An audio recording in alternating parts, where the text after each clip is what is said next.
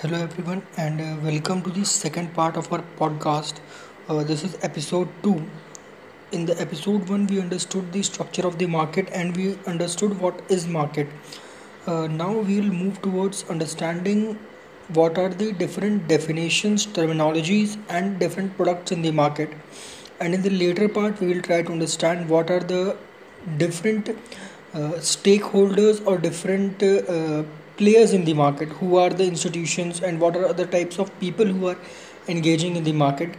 Uh, so let's start with the first product which we are going to talk about, equity shares. Equity shares क्या होते हैं? Equity shares होते हैं किसी भी equity shares represent करते हैं किसी भी company में आपका fractional ownership in the business venture. For example, if you have say one hundred shares of uh, say, S B I, so what does that means? one hundred shares of S B I अगर आपके पास हैं तो इसका मतलब ये है कि company के जो टोटल शेयर्स हैं उसमें से आप सौ शेयर्स का जो हिस्सा है उसको आप ओन करते हैं. तो इक्विटी शेयर एक तरीके से ओनरशिप, एक फ्रैक्शनल ओनरशिप को रिप्रेजेंट करता है.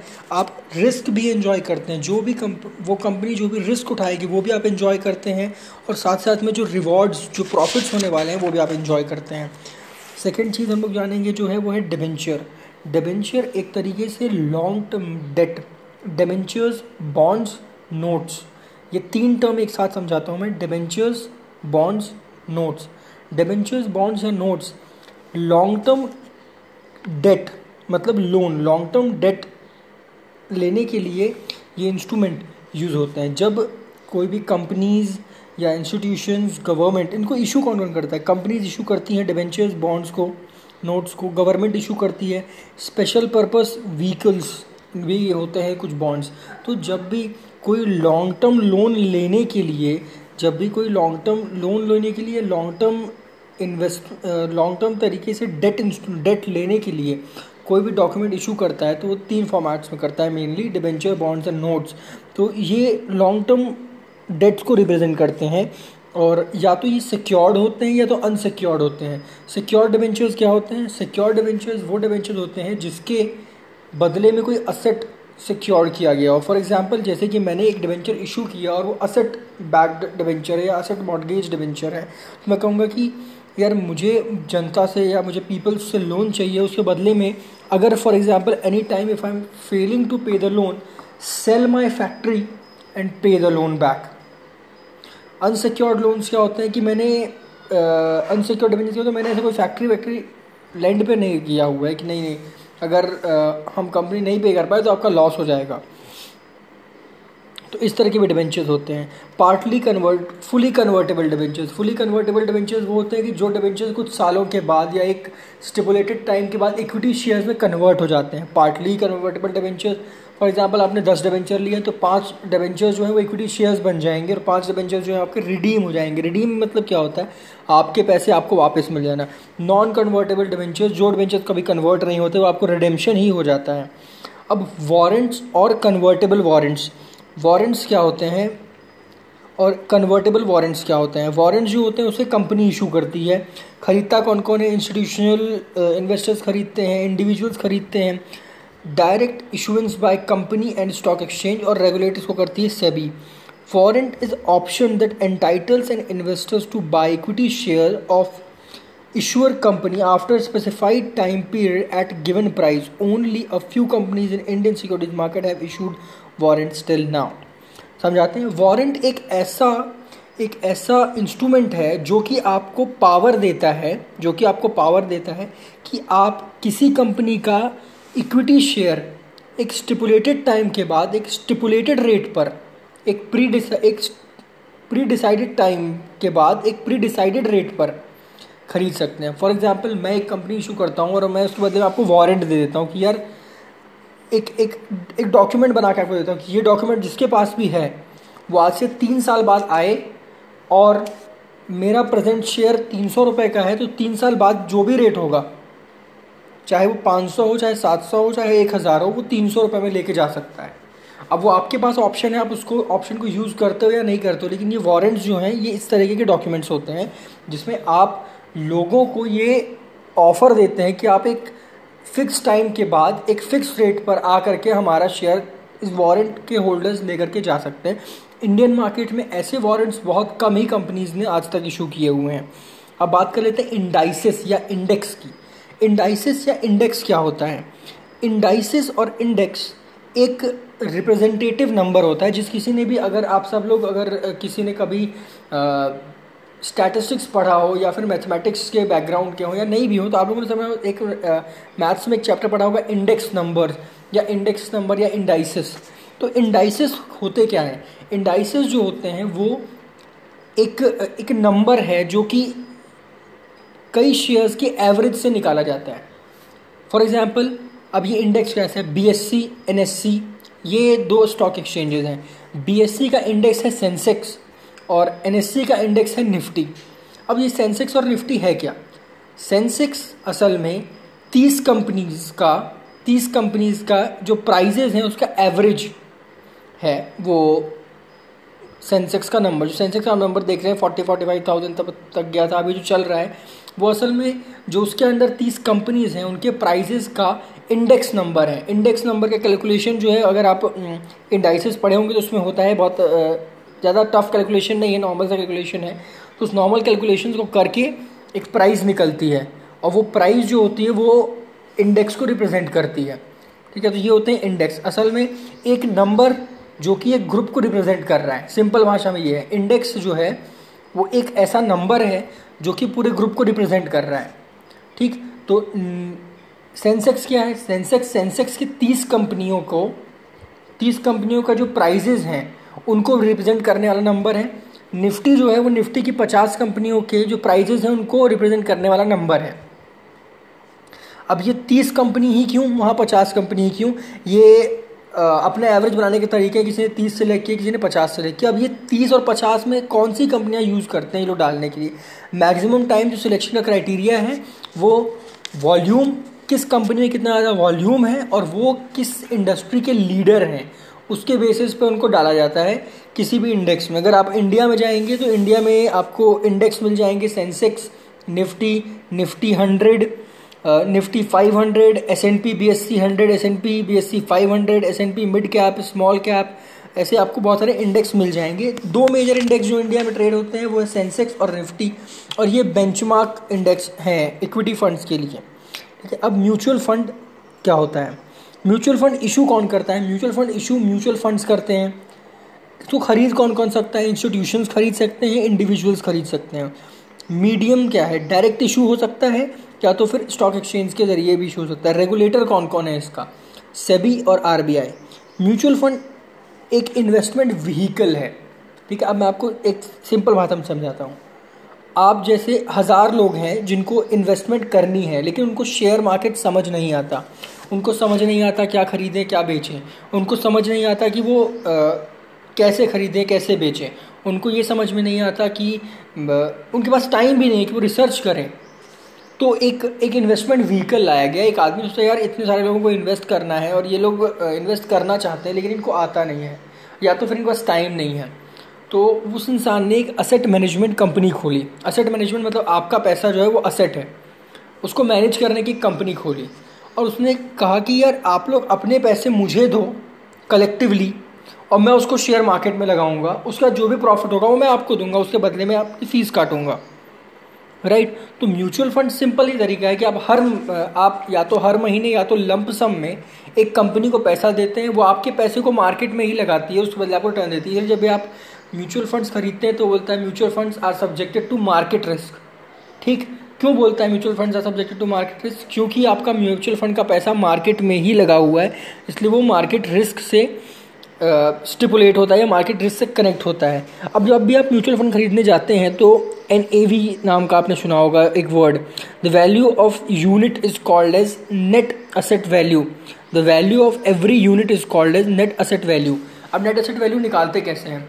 जितने जब भी कोई म्यूचुअल फंड बनता है तो वो यूनिट्स बनाते हैं कि छोटे छोटे यूनिट्स क्रिएट करते हैं और वही यूनिट्स आपको सेल करते हैं। वो तो जितना उनका नेटवर्थ है, मतलब उनका जितना इन्वेस्टमेंट की वैल्यू है, उसको टोटल नंबर ऑफ़ यूनिट्स से डिवाइड कर देते हैं तो आपका एन ए वी निकलता है। मान लीजिए मेरी असेट मैनेजमेंट कंपनी की वैल्यू एक हज़ार करोड़ या फिर मेरे म्यूचुअल फंड जो मैंने आपको प्लान दे रखा है, म्यूचुअल फंड प्लान की वैल्यू एक हज़ार करोड़ है और मैंने यूनिट्स हज़ार इशू किए हुए हैं, तो हज़ार करोड़ को हज़ार से डिवाइड करेंगे, जो भी नंबर आएगा वो आपका एन ए वी होगा, net asset value.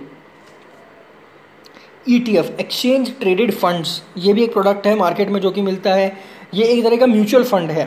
E T F जो है वो एक्सचेंज ट्रेडेड फंड एक तरह का का म्यूचुअल फंड है, और बेसिकली ये जो ये जो ई टी एफ होता है ये एक बास्केट को ट्रैक करता है, ठीक है। Index index E T F जो कि निफ्टी फिफ्टी की पचास कंपनी, अगर आपने इंडेक्स अगर आपने इंडेक्स फंड खरीदा, अगर आपने एन एस सी का इंडेक्स फंड खरीदा तो वो निफ्टी की पचास कंपनी से पैसे डालेंगे, अगर आपने सेंसेक्स का इंडेक्स फंड खरीदा तो वो सेंसेक्स की तीस कंपनी पैसे डालेंगे, अगर आपने कमोडिटी uh, का इंडेक्स फंड खरीदा तो वो कुछ स्टिपुलेटेड कमोडिटी, कुछ सिलेक्टेड कमोडिटीज़ में पैसे डालेंगे। तो ये असल में आप आप भरोसा नहीं करते हैं, आपको ऐसा लगता है यार कंपनी का मैनेजर जो आ, आ, जो म्यूचुअल फंड वाला है वो अच्छा परफॉर्म करेगा या नहीं करेगा, लेकिन आपको लगता है यार मार्केट तो अच्छा परफॉर्म कर ही देगा ना, ऑन एन एवरेज मार्केट जो है वो तो परफॉर्म करेगा ही, तो क्यों ना मैं मैं उस इंसान के ब्रेन पर भरोसा ना करके मैं मार्केट के ऊपर भरोसा करता हूँ, क्योंकि आप जानते हैं हर पाँच साल में मार्केट डबल हो जाता है। आपने कहा यार पाँच साल में पैसा डबल होना ही होना है, ठीक है, और रिस्क भी मुझे नहीं लेना है, मुझे भरोसा नहीं करना है किसी म्यूचुअल फंड वाले का, तो आपने क्या किया, एक्सचेंज ट्रेडेड फंड में, एक्सचेंज ट्रैकिंग फंड्स में पैसे डाल रखे हैं। तो वो एक असल में एक्सचेंज, जैसे कि एन एस सी के बास्केट को कॉपी करेगा या उनके ग्रो एन एस सी को कॉपी कर लेगा, तो वो इस तरीके से मूव होता है, तो उसको बोलते हैं एक्सचेंज ट्रेडेड फंड्स। हाइब्रिड या स्ट्रक्चर्ड प्रोडक्ट्स, हाइब्रिड प्रोडक्ट्स में आते हैं हमारे प्रेफरेंस शेयर्स। प्रेफरेंस शेयर्स क्या हैं? प्रेफरेंस शेयर्स एक ऐसे टाइप का शेयर है जो कि इक्विटी नहीं है, according to companies act preference share वो है जो कि इक्विटी नहीं है।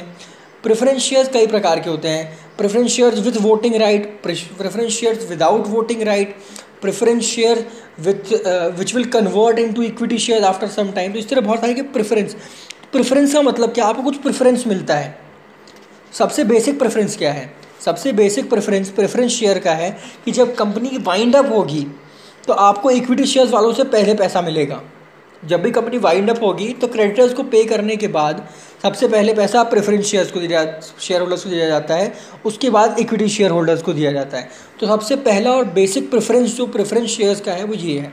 उसके अलावा एक्स्ट्रा वोटिंग राइट के प्रेफरेंस भी हो सकते हैं, एक्स्ट्रा डिविडेंड के प्रेफरेंस भी हो सकते हैं, ऐसे अलग अलग प्रेफरेंस उसमें ऐड किए जा सकते हैं। कन्वर्टेबल डिवेंचर्स और बॉन्ड्स, ये भी एक तरह का प्रेफरेंस इंस्ट्रूमेंट है कि वो कन्वर्ट हो जाएंगे। तो ये ये बेसिकली कुछ ऑन एंड ऑन जो हैं जो प्रोडक्ट्स हैं वो हमारे मार्केट में अवेलेबल हैं। अब हम लोग जान लेते हैं Indian depository receipts, global depository receipts, American depository receipts के बारे में। जब हम इंडियंस किसी फॉरेन कंपनी में इन्वेस्ट करना चाहते हैं तो डायरेक्टली वहाँ उनकी कंपनी में इन्वेस्ट नहीं कर सकते हैं, तो हमारे जो कंपनीज़ हैं वो वहाँ पर भी लिस्टेड, दूसरे कंट्रीज़ में भी लिस्टेड है। इन्फोसिस इंडिया में भी लिस्टेड है, वो अमेरिका में भी लिस्टेड लिस्टेड है। जब इंडियन कोई इंडियन कंपनी किसी और देश में लिस्ट होती है तो वो डिपॉजिटरी रिसिप्ट के फॉर्मेट में लिस्ट होती है, उसको हम लोग बोलते हैं A D R, American depository receipt A D R. अगर कोई इंडियन कंपनी फॉरेन जगह फॉरेन कंट्री में लिस्ट होना चाहती है और वो वहाँ पर फॉर्मेट होकर के वहाँ के रूल्स बेसिकली फॉलो नहीं करना चाहती पूरी तरीके से, तो वो क्या करती है, अपना इंडियन मार्केट के शेयर्स को वहाँ भी लिस्ट करा देती है, नए मार्केट को टैप करने के लिए वहाँ भी लिस्ट हो जाती है। तो अगर वो अमेरिका में लिस्ट होती लिस्ट होती है तो उसको ए डी आर बोलते हैं, अगर ग्लोबल कंट्रीज़ में कहीं और लिस्ट होती है उसको जी डी आर बोलते हैं, और कोई फॉरेन कंपनी इंडिया में लिस्ट होना चाहती है, ठीक है, तो उसको आई डी आर बोलते हैं, इंडियन डिपॉजिटरी रिसिप्ट। तो अब हमने जान लिया नॉर्मली कितने हमारे प्रोडक्ट्स होते हैं मार्केट में। हमने थोड़े थोड़े प्रोडक्ट्स में थोड़ा थोड़ा इन्फॉर्मेशन जान ली कि म्यूचुअल फंड क्या होता है, ठीक है। म्यूचुअल फंड एक तरीके से इन्वेस्टमेंट व्हीकल है जहाँ पे आप लोग अपने पैसे किसी और कंपनी को देते हैं, वो किसी और वो मार्केट में लगाते हैं। अब उसके बाद आपको मिल जाएंगे foreign currency convertible bond, F C C Bs. Basically foreign convert currencies में ये इन्वेस्ट करते हैं और उसमें कन्वर्ट करने का फॉर्मेशंस रखते हैं।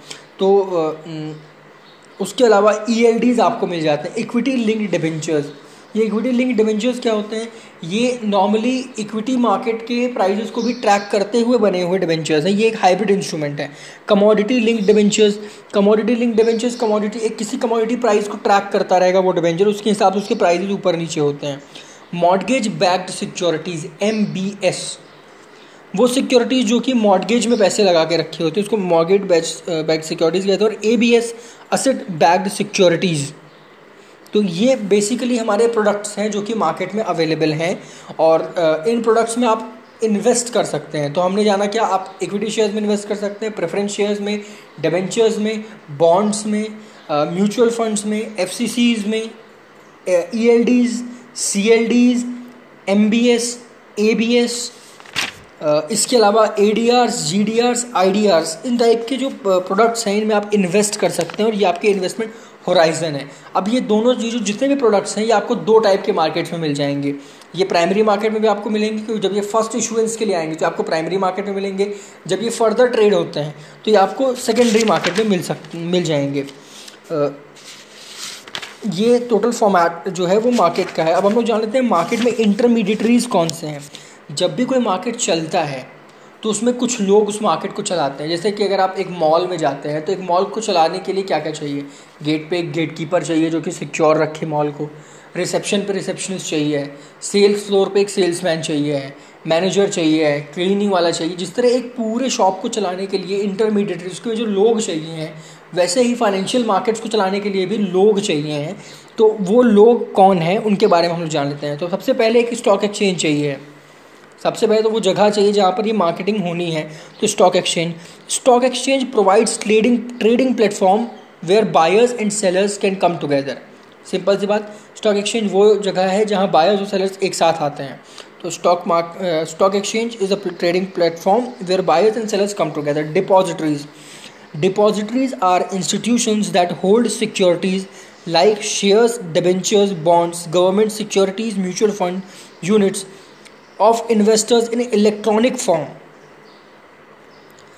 जब भी आप कोई डीमैट अकाउंट खोलते हैं तो वो एक डिपॉजिटरी डीपी डिपॉजिटरी पार्टिसिपेंट के पास अपना अकाउंट खुल जाता है, और आपके shares, debentures, bonds, mutual funds आपके पास नहीं होते हैं, वो एक डिपॉजिटरी के पास होते हैं। डिपॉजिटरी मतलब समझ लीजिए कि एक भरोसे का आदमी है, सरकार द्वारा बनाया हुआ एक भरोसे का आदमी जो आपके लिए जो आपके लिए आपके डिबेंचर्स, बॉन्ड्स इन सबको अपने पास रखता है। जैसे बैंक बैंक आपके लिए आपका पैसा अपने पास रखता है सिक्योर्ड करके, उसके बदले आपको इंटरेस्ट भी देता है।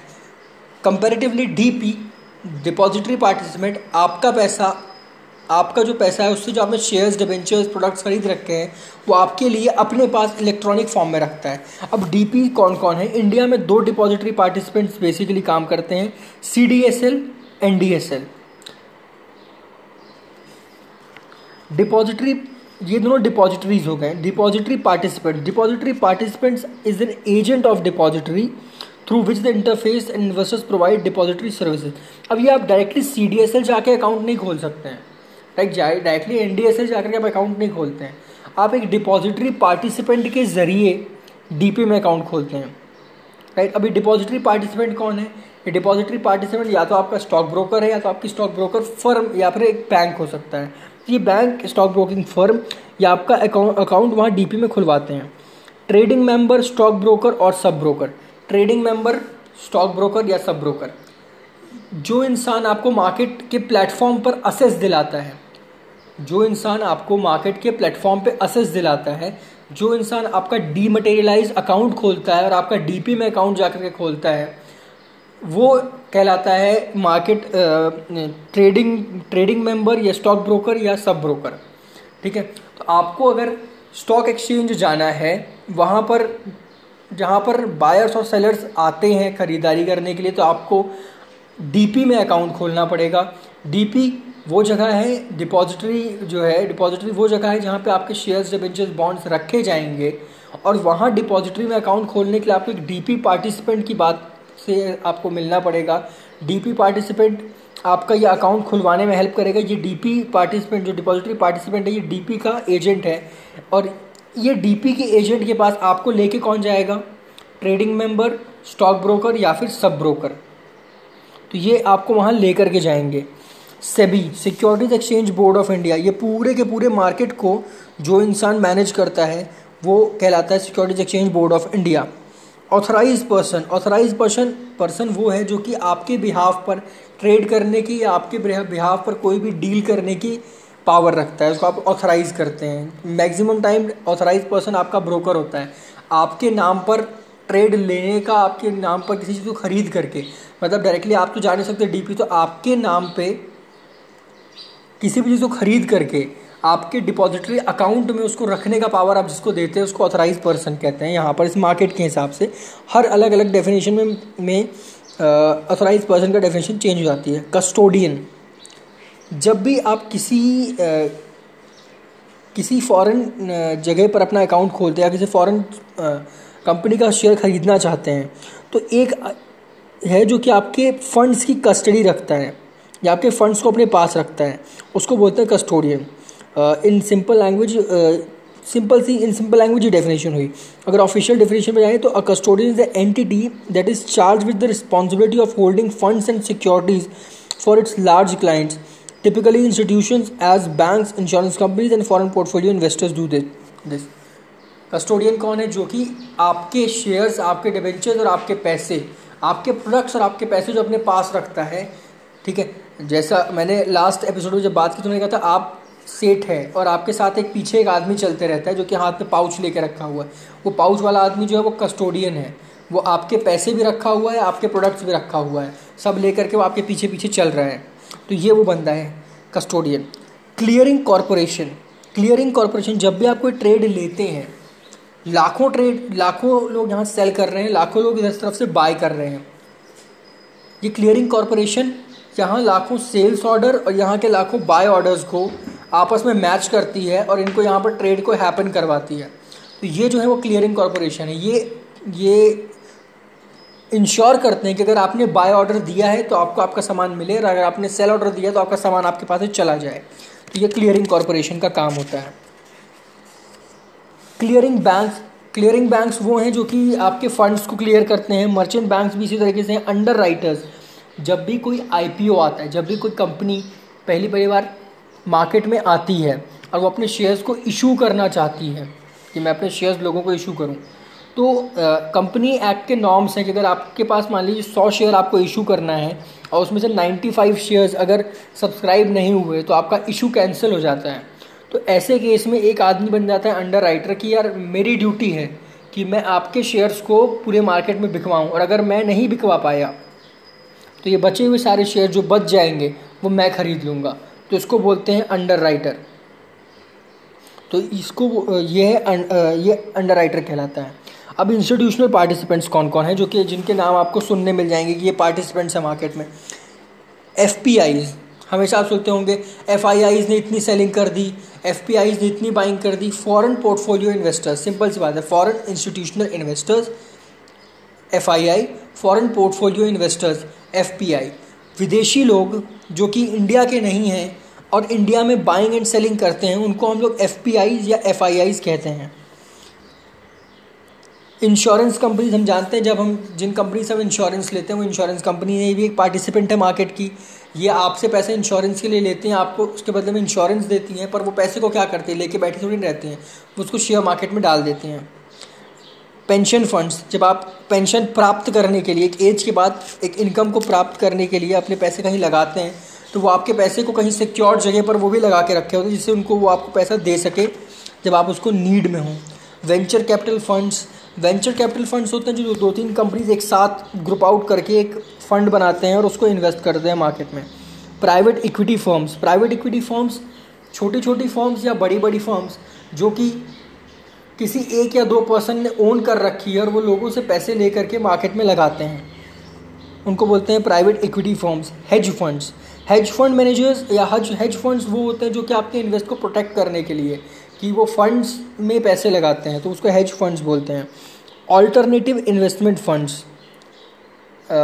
मार्केट के ऐसे हिस्सों में पैसे लगाना जो कि नॉर्मल नहीं है, उनको बोलते हैं alternative investment funds funds basically ये यूनाइटेड किंगडम में ज़्यादा फेमस है, इंडिया और उन जगहों पर ज़्यादा फेमस नहीं है। तो रिटेल पार्टिसिपेंट्स, रिटेल पार्टिसिपेंट्स कौन है? रिटेल पार्टिसिपेंट्स हमारे आपके जैसे नॉर्मल लोग हैं जिन्होंने अपने डीमैट अकाउंट खोल रखे हैं किसी ब्रोकर के अंडर और वो किसी और से हेल्प नहीं लेते हैं, खुद ट्रेड करते हैं, खुद बाय करते हैं, सेल करते हैं, उनको हम बोलते हैं रिटेल पार्टिसिपेंट्स।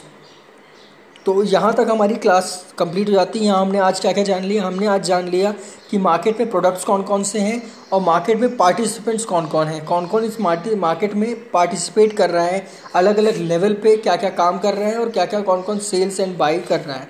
अब नेक्स्ट जो हमारा टॉपिक होगा नेक्स्ट एपिसोड में वो होगा काइंड्स ऑफ ट्रांजैक्शन, किस किस टाइप के ट्रांजैक्शंस जो हैं वो इस मार्केट में होते हैं और इन ट्रांजैक्शंस को कैसे किया जाता है, इन ट्रांजैक्शंस की क्या इंपॉर्टेंस है।